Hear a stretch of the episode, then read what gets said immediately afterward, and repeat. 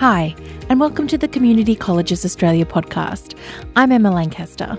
You're listening to the final episode in the six-part series on governance and business management for not-for-profit community education providers.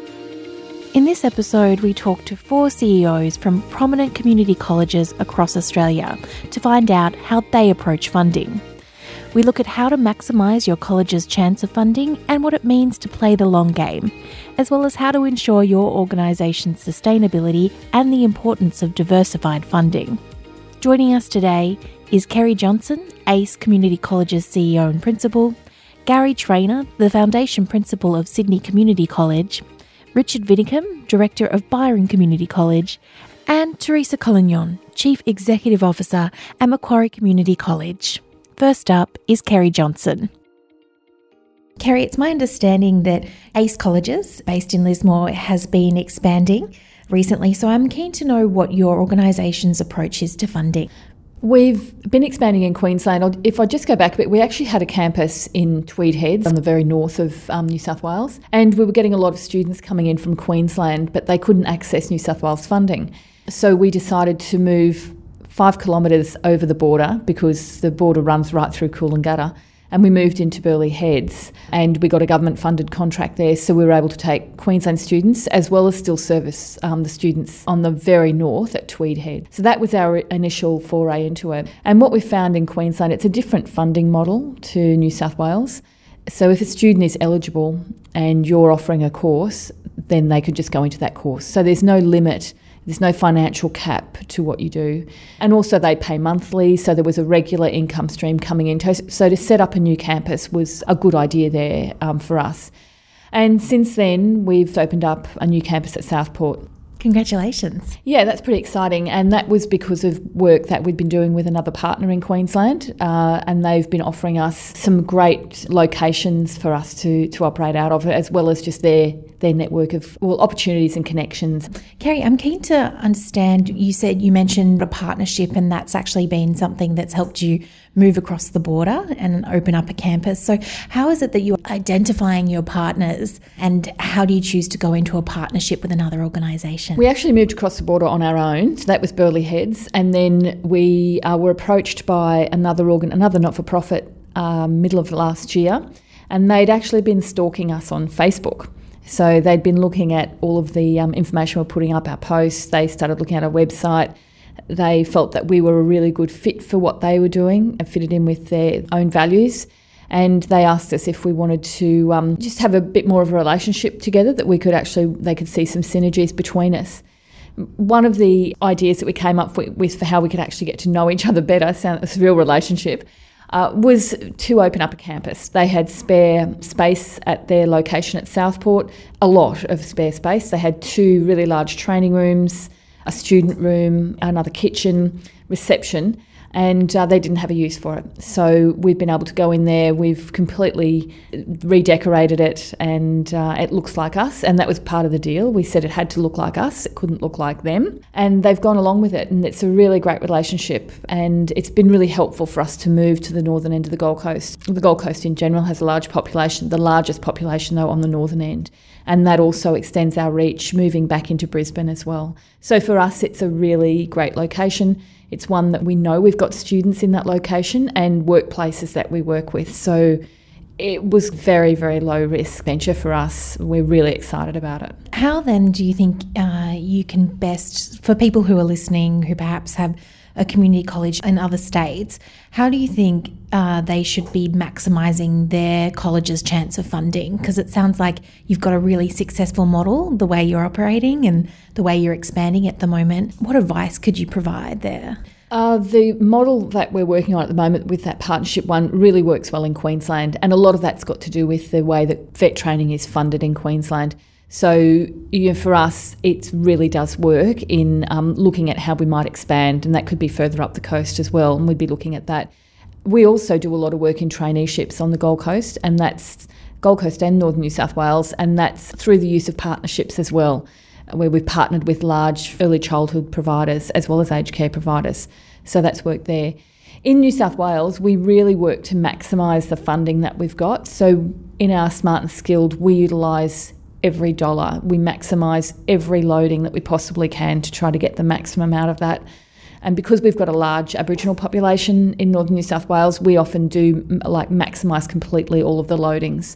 With our C S O grant as well, we're really, really cognizant of making sure that we equip that. So it's a really important part of, of my staff and their work is to make sure that we've got programs that equip that grant so that we never have to hand back money. And that's a really important driver for us in New South Wales, is maximising the government funding that we can access. And in Queensland, it's about growing the numbers, because we're able to there. So we've had to, you know, be quite resourceful in what we've done, develop things over a long period of time, or use partnerships to try to expand our footprint. So that's how we've um, decided that we're going to be able to do that.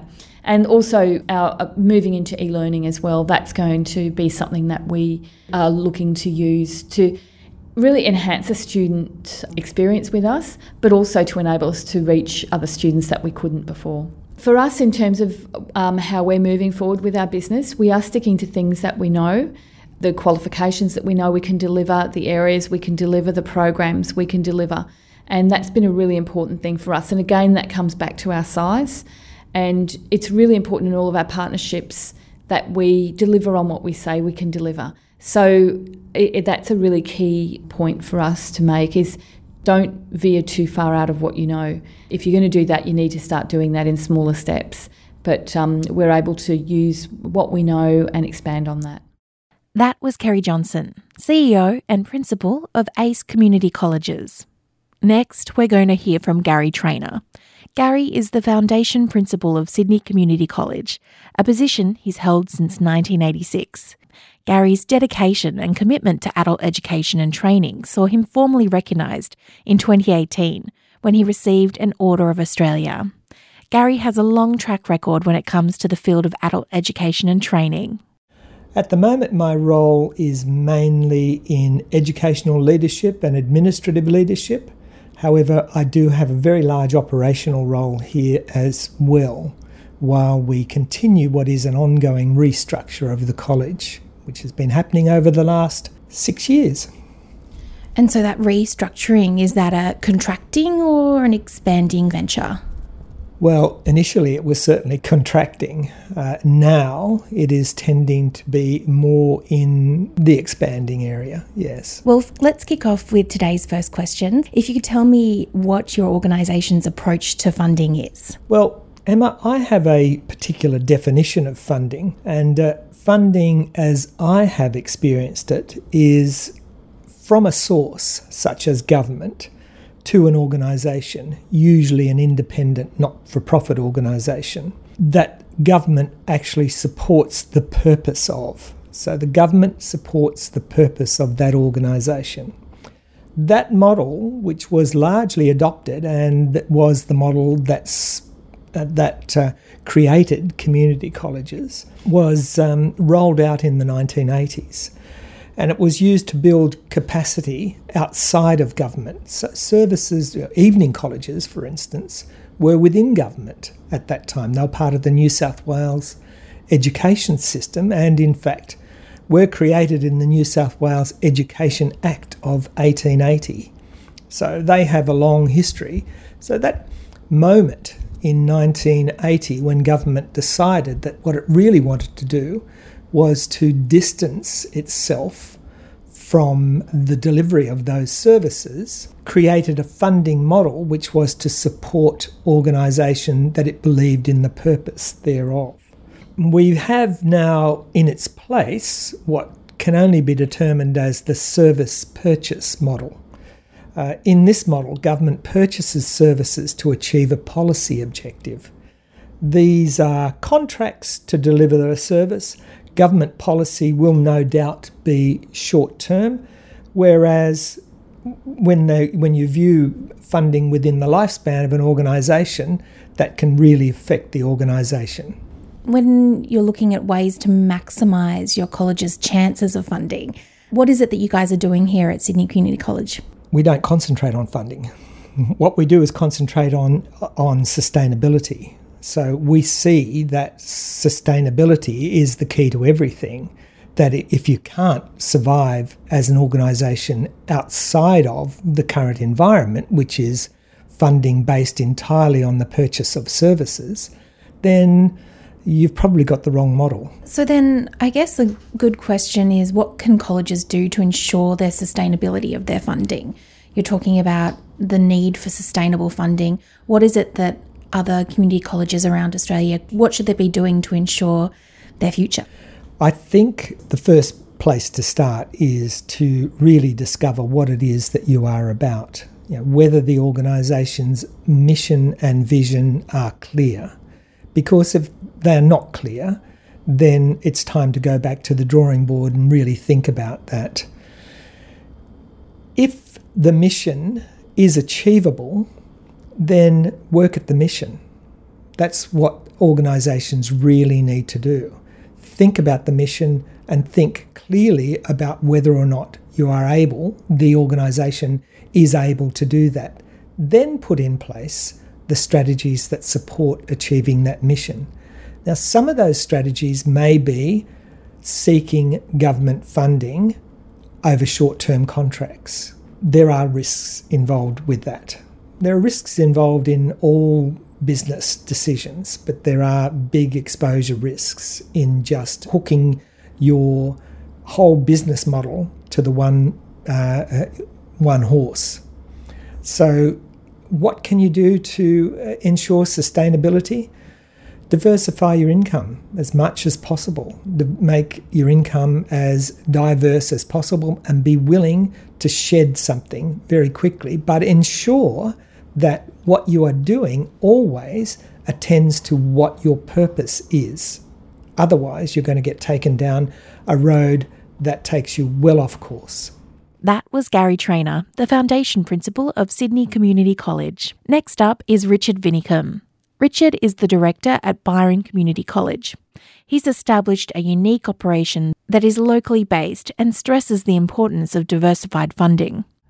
Hi, my name's Richard Vinnicum. I'm the Director of Byron Community College, and I've been working at the college for the last twenty years, and my role is to manage a regional program in northern New South Wales. So what's your organisation's approach to funding? Well, it's to diversify the funding so that we're getting money from the government, people pay for courses, and we also apply for project grants. And has there been anything in particular that you've been doing uh, with your community college to maximise your college's chance of funding? Yes, we've tried to apply for grants and get money from various sources. One of them is philanthropy. So for our business mentoring program, we get money from various foundations. And one of them is also from other government departments than education.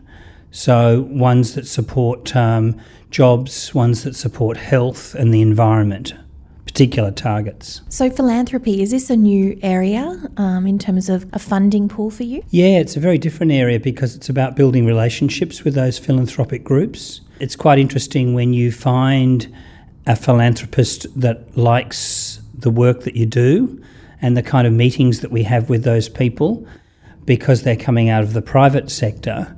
Um, it's a bit different to working with government, less bureaucracy, less reporting, but it does take a long time to build those relationships up. How are you building those relationships, Richard? Have there been things along the way that you've learnt, just say for someone starting out now looking to do something like what you've done up in Byron? Yeah, there have been some things along the way. I guess we had our own vision first, and then we had to find that relationship afterwards. It became clear to us that with the particular vision we had, say business mentoring, that there wasn't a government department that was necessarily interested in that. So it was looking at, well, even though the, it, the program uses volunteers, it still needs professional coordination, it needs a whole lot of activity that costs money. Uh, we didn't want to charge very much, so where could we get that? And so we went to some of the people who are experienced in business in our local community. They had contacts, so we weren't just, we didn't feel alone in, in building those relationships. So you found a number of new partnerships in the region as well, is that right? Outside of philanthropy, in terms of creating partnerships that work well with the community college. Definitely. We had um, people like economic development officers in councils, we had chambers of commerce, we had people who were working in regional development for the Commonwealth Government. So it was about having a whole series of kind of roundtable meetings and just throwing out ideas with some of these people before we really got the strategy. And I think, you know, when you're starting something like that, there can be a lot of excitement and energy. How do you keep driving it forward and actually get a result out of it? Well, one of the things is to get really early feedback from a pilot program and then be, you know, then have the enthusiasm of the people who are actually benefiting. One example is that um, there's a group that's formed called Women in Business, and they felt like there wasn't enough for women re-entering Um, business life, and or that didn't necessarily have the skills and the support to survive in business, and they became a kind of a little cooperative themselves and came to us and said, we need the help of this particular program, which we called SAUDO, and and the SAUDO Business Pathways is now helping this group, and we're getting helping them get some funding. We provide venues for their activities, and whenever they have something that's a, that's of interest to the rest of the college, then that, that also comes back to, and helps everybody else as well. My my uh, overall view of, as director of the college is to sort of see, to look at the relationships so that I'm always looking at the sum of the parts. I think one of the dangers we often suffer from in community colleges um, and in the in the, the government-funded world of vocational education is that it's very siloed. You know, there's a skills list in New South Wales, there's Smart and Skilled funding, there's this sort of funding, but sometimes we don't get the big picture of what our communities want in, in other forms of learning. That's not strictly about qualifications, um, and in the case of business people, that's certainly the case. And in, in the other part of the college that's to do with permaculture, there's there's a qualification being funded, but we take an interest in what is happening with those students after they finish, and that isn't about a funded qualification. So we need programs that support people for a longer term than just the strict, you know, area of study, the vocational study. You said that permaculture is something that your college is focusing on. Obviously, you're in the beautiful Byron area mm. where there's just lush land all around. Is that something that you is new to your organisation, investing in that permaculture space, is looking at the demographic that's surrounding one, wanting to provide those courses to them? Well, we've been in this space for about ten years now, you know, researching it, networking with other permaculturalists in Australia and around the world, um, reading a lot about it, and then finally we decided that we needed to actually offer serious courses in it. And we lobbied the government to put it on the skills list, so it's now funded at a certificate three and four level. So, and a lot of young people, not just from our area but from around Australia, are attracted to this course. So that's been really great. And then we're now establishing the Byron Centre for Permaculture. So we have a pra- outdoor practical site, we have relationships with landholders, so it's kind of there's a whole ecosystem of learning. It's not just about growing and planting things, it's about design, it's about living, and that's what permaculture is, and it does suit our region. But I'm also, you know, happy to help other regions or other colleges that want to get into this space, because I think it's such a, a wonderful thing to, you know, to be doing in the world. We need hope. We need courses that have a lot of hope in them, um, especially with all the, all the terrible stuff that's happening around.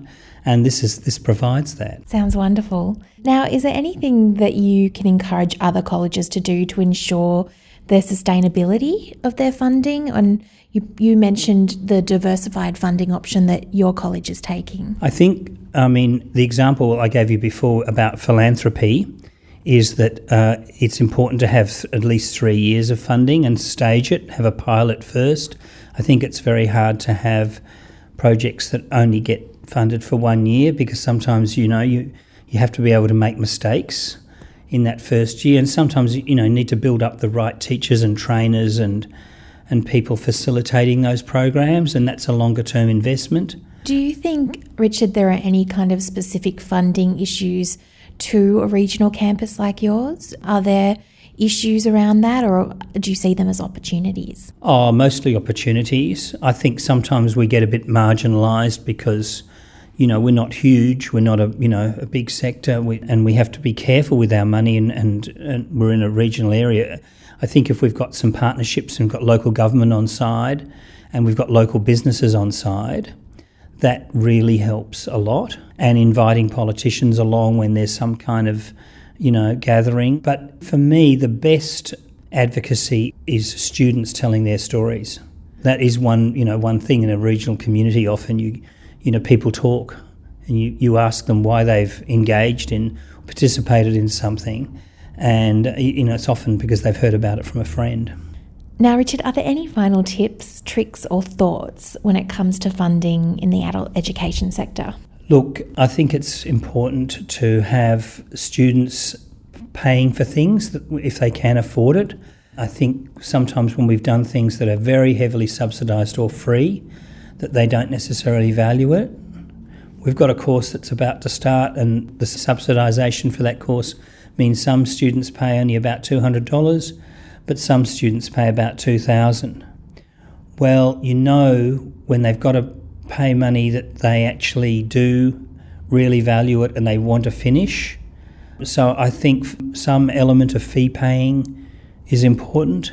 Um, we're sensitive to disadvantage, but also when people are prepared to pay money, then that's important. The other thing is that we need to be in control of our own resources, and so that means investing in intellectual property. That means actually developing material where there's not readily available commercial material that we can just buy off the shelf, that we develop or even customise material ourselves. So there's quite a lot of work that goes in behind the scenes with trainers and teachers who are being properly paid to do developmental work. That was Director of Byron Community College, Richard Vinnicum. Our final C E O to join us for this series is Teresa Collignon. She is the Chief Executive Officer at Macquarie Community College. She spoke with me about why community colleges need to measure their outcomes and get better at telling their success stories. Teresa also shared the lessons she's encountered while her organisation has been required to downsize after losing a significant government contract, and why sustainability and long-term horizon thinking is the key. Now, are there any funding issues specific to your campus? I know there was a very significant contract and your organisation lost seventy-five percent of its funding pool that it was relying on. So how have you approached that? And it's really important, I think, everyone's always keen to look at expanding, but there are some lessons that can be learned when you're contracting. So what are those lessons that you've encountered, Teresa? Yeah, we unfortunately didn't win a bid in a competitive tender process for a program we have been running for eighteen years beautifully, really high quality, flawlessly, and it went to another provider in a competitive process, and we envisaged that may happen but thought it never would. Uh, however, I guess it's hope for the best, plan for the worst is probably the approach, which actually meant um, spending a lot of time on the one of our business units which had potential and really investing in that, in people, compliance, relationships, marketing, so that if the worst happened, which it did, where we didn't get a renewal of the contract, which really was a all of our profitability, which underwrote so much of everything we did, then we at least had something to fall back on, a long-running fee-for-service business, and we've now been focusing on that as well to try and break that, um, bring that into profitability. A lot of expense management. Can we be more efficient? Can we do without? So we've actually cut oh, at least a million dollars out of our overheads, because they were funded and supported by one of our other businesses, which we no longer have. So we went from, oh, you know, being an eight point five million dollars business to a four point five million dollars business, uh, and we've managed to, in fact, become more profitable, but it's been very, very hard, and you've got to make really hard decisions, which is about retrenchments, closing campuses, what are you going to invest in, salary freezes, really tough decisions that impact your employees, your clients, their lives. But the goal is to maintain the college as a business. You have to make tough decisions. So uh, we've reorganised, we've restructured, we've done everything we possibly can to be more sustainable, which is not just about profitability, that's very important, but also about that diversity of where's the next business, what's our relationships, have we got stable staffing, how can we carry on? And what do you think has been your greatest lesson through that process? No doubt some very hard decisions have been made. I really think the biggest thing is that, well, what if? What's the worst case scenario? How can we get ready for that? Uh, and I think what I've learned about is to really understand your risk appetite. So we're very fortunate that we have hard assets. We have some buildings, we have cash, et cetera. So we have maintained financial stability without profitability. And now we're trying to get back to profitability. And I think the biggest lesson is probably that the role of the board and the role of senior management is to look over the horizon. What is it that's happening out there or in here that we need to focus on now that will make a difference in three, five, ten, twenty years' time? That's the sustainability thing, and it's got to be driven by your purpose and your relevance. And if you're not relevant, and you're not clear about your purpose or your mission and your values, I think that you'll wander off in all sorts of directions. So strategy is often about what you choose not to do, not just what you choose to do. So I think having some discipline around decision making is really important, but keeping a bit of an options open approach to let's try this over here, take small experiments or big, well thought through experiments and investments. But it's got to be thinking over the horizon. It can't be next year we'll do this or this year we'll do this. And unfortunately, the funding is often a year at a time. So it's hard to get out of the now thinking to be future-oriented. And I think that's the, the really big lesson. Take the time to think about the future and take the time to start working on the future now so that you have a future.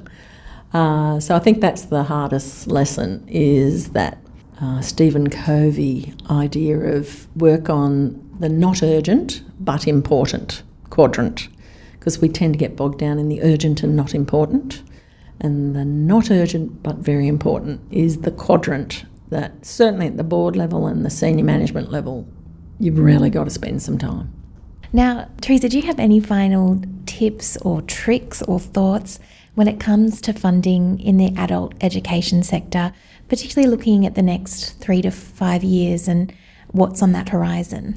I really think that government is very much risk shifting uh, for many reasons, but it's all about employment outcomes for the vocational education and training space. If you can't demonstrate employment outcomes, it's going to get be harder and harder f- to secure the rationale to get more funding.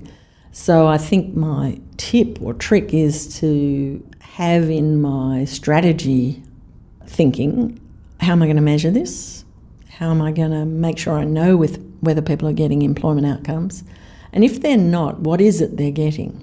And I think for the adult community education sector, there's a really big disadvantage that government does not value some of the incredible outcomes we get. So I think coming back to advocacy, measurement, the trends of the future, you got to be able to prove here's the value proposition to government, to funders and to your own organisation, your stakeholders, and say, well, this is what we do, this is why we're doing it, and this is the difference it makes. That was Teresa Collignon, Chief Executive Officer at Macquarie Community College.